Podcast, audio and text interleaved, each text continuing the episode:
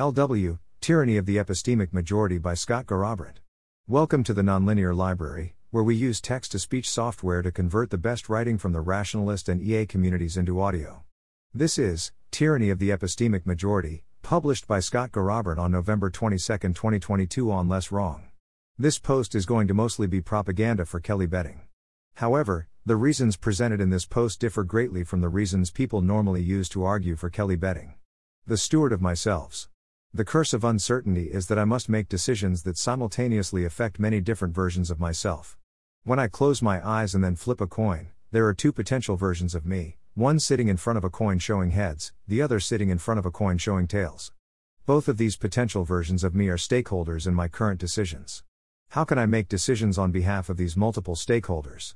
If it is a fair coin, then we can think of these two potential selves as equal stakeholders in my decisions. However, I know that it is not a fair coin. It has a 60% chance of coming up heads. Thus, heads me as a 60% stakeholder in my current decisions, and tails me as a 40% stakeholder. The amount of each one's stake is naturally in proportion to the probability that they actually exist. You, however, do not know if it is a fair coin, and are offering me a fair bet. I only have $100 to my name, and I am can bet as much as I want, up to $100, in either direction at even odds. If I bet $100 on heads, heads me gets $200, and tails me gets nothing. If I bet $100 on tails, tails me gets $200, and heads me gets nothing. If I bet nothing, both versions of me get $100. However, every dollar in the hands of heads me is worth 1.5 times as much as a dollar in the hands of tails me, since heads me exists 1.5 times as much. I am ignoring here any diminishing returns in my value of money. Thus, to maximize value, I should bet $100 on heads. However, maybe it is better to think of Tails me as the rightful owner of 40% of my resources. When I bet $100 on heads, I am seizing money from Tails me for the greater good, since heads me has the, proportionally greater, existence necessary to better take advantage of it. Alternatively, I could say that since 60% of me is heads me, heads me should only control $60, which can be bet on heads. Tails me should control $40, which can be bet on tails. These two bets partially cancel each other out, and the net result is that I bet $20 on heads. If you are especially fast at maximizing expected logarithms, you might see where this is going. Compositionality. Now, I am ready to introduce my friend, Kelly.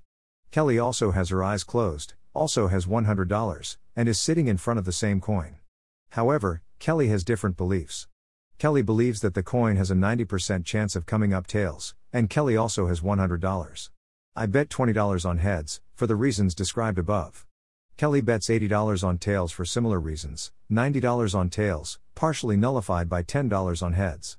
I have another friend, Marge. Marge is sitting on the other side of the table with her eyes closed. Marge has $200. Marge doesn't know much about coins, but knows my and Kelly's beliefs, and thinks Kelly and I are equally likely to be correct. Thus, Marge assigns a 65% chance that the coin comes up tails. Marge thus bets $60 on tails, $130 on tails, partially nullified by $70 on heads. Note that the $60 bet by Marge is the same as the net $60 bet you get if you draw a box around me and Kelly. This is representing the compositionality of this betting policy. When you draw a box around me and Kelly, you can think of us as one agent whose wealth is the sum of our wealths, and whose beliefs are the weighted, by wealth, average of our beliefs. If Kelly, Marge, and I all implemented the other strategy, of putting all our money on the outcome we thought was most likely, this would not have happened. Marge would have put $200 on tails, while Kelly and I would have, on net, bet nothing. This should not be surprising. When you implement a majoritarian policy, it matters where you draw the boundaries. When you instead implement a proportional representation policy, it does not matter where you draw the boundaries. When you have an internal voting bloc, you have to be careful who you let into your voting bloc, since it might swing the whole bloc in the other direction. I think many phenomena that get labeled as politics are actually about fighting over where to draw the boundaries. Wouldn't it be nice if we didn't have to worry about where we draw the boundaries? Bayesian updating. We all open our eyes and see that the coin came up heads. I am given $20 and now have $120. Kelly loses her $80 and is left with $20. Marge loses her $60 and is left with $140. Yay! Sorry, Kelly, and Marge. We all close our eyes, and the coin is flipped again, and we are offered the same bets. I only had one hypothesis that the coin was a biased coin with a 60% chance of coming up heads, so I do not update at all, and will bet similarly again. I have two potential selves, sitting in front of different coins. Heads me has $72, which are bet entirely on heads, while tails me has $48, which are bet entirely on tails. These bets partially cancel out, and on net I bet $24 on heads, 20% more money than last time, since I have 20% more money. Note that these different versions of me are not the same as the ones from last round. There is a new coin flip, so there's a new branch in my future than before. Similarly, Kelly has $20, and so bets $16 on tails, $18 on tails, partially nullified by $2 on heads. Marge's situation is more complicated. Marge had two different hypotheses about the coin, one in which I am right, and one in which Kelly is right. Marge has observed some Bayesian evidence that I am right, with an odds ratio of 6 to 1. This evidence that I am right translates into evidence that the coin will come up heads. Marge thus updates her 65% probability the coin will come up tails to an approximately 53% probability the coin will come up heads, a 3770 chance of coming up heads, to be exact. Marge then bets exactly 16 of her $140 on heads, $74 on heads, partially nullified by $66 on tails. Again, Marge's bet is exactly the same as the net bet of me and Kelly.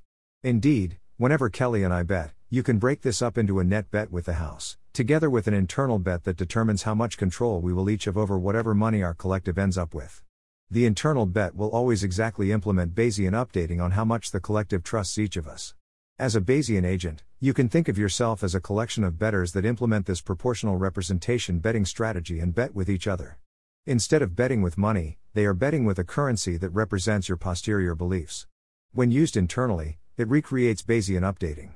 Maybe as a society, we could get some pretty cool results if we also followed this strategy collectively. Bargaining with myself. The above analysis was a weird case because you were offering both sides of the bet at a fair price. In practice, this is unrealistic. Let's instead look at what happens if I only win 95 cents for each dollar I stake. Heads me wants to put his $60 on heads, and will win $57, so I end up with $117 if the coin landed heads. Tails me put his $40 on tails, so I end up with $78 if the coin landed tails. The fact that I am betting on both sides is wasteful. There is a Pareto improvement where I bet less on both sides, and end up only betting on heads. And, I want to pick up this Pareto improvement. There was no such Pareto improvement before, because my two selves were essentially in a zero sum game. Every dollar one of them got corresponded to a dollar the other one didn't get. Not, they are in a positive sum game and need to split the gains they get not betting on both sides. However, if I am Bayesian updating, they might internally bet with each other without paying the 5% fee. How should I split the gains from trade between my two potential selves? Hmm, if only I had some strategy for fairly distributing utility in a Pareto optimal way when I have uncertainty about who I am. I will have my different selves Nash bargain. The zero utility point will be no money. The utility functions will be linear in money, and the distribution on my potential selves will come from the uncertainty I already have. When I Nash bargain, I end up maximizing the expected logarithm of expected utility. In this case, the outer expectation is over who I am, which I am thinking of as including the state of the coin. Since we moved our uncertainty about the world into our uncertainty about identity, the only thing left in the inner expectation is randomness coming from our action. However, since we can bet continuous amounts of money, and we are treating utility of my various selves as linear in money, we don't have to ever actually randomize, we can just mix between strategies by mixing between our betting amounts. Thus, I end up maximizing the expected logarithm of wealth.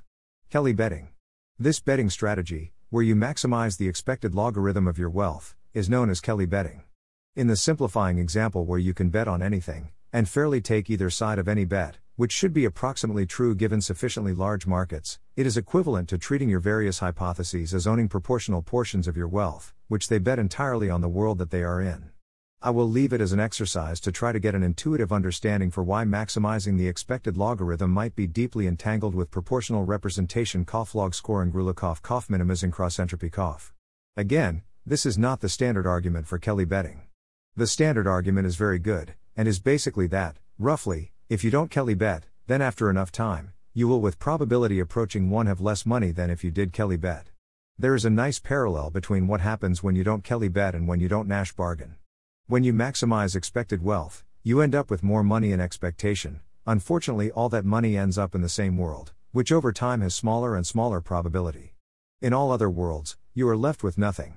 This would be fine if you had some channel to transfer the wealth from the one tiny world to all the other worlds, but you don't, so you just end up broke with probability 1.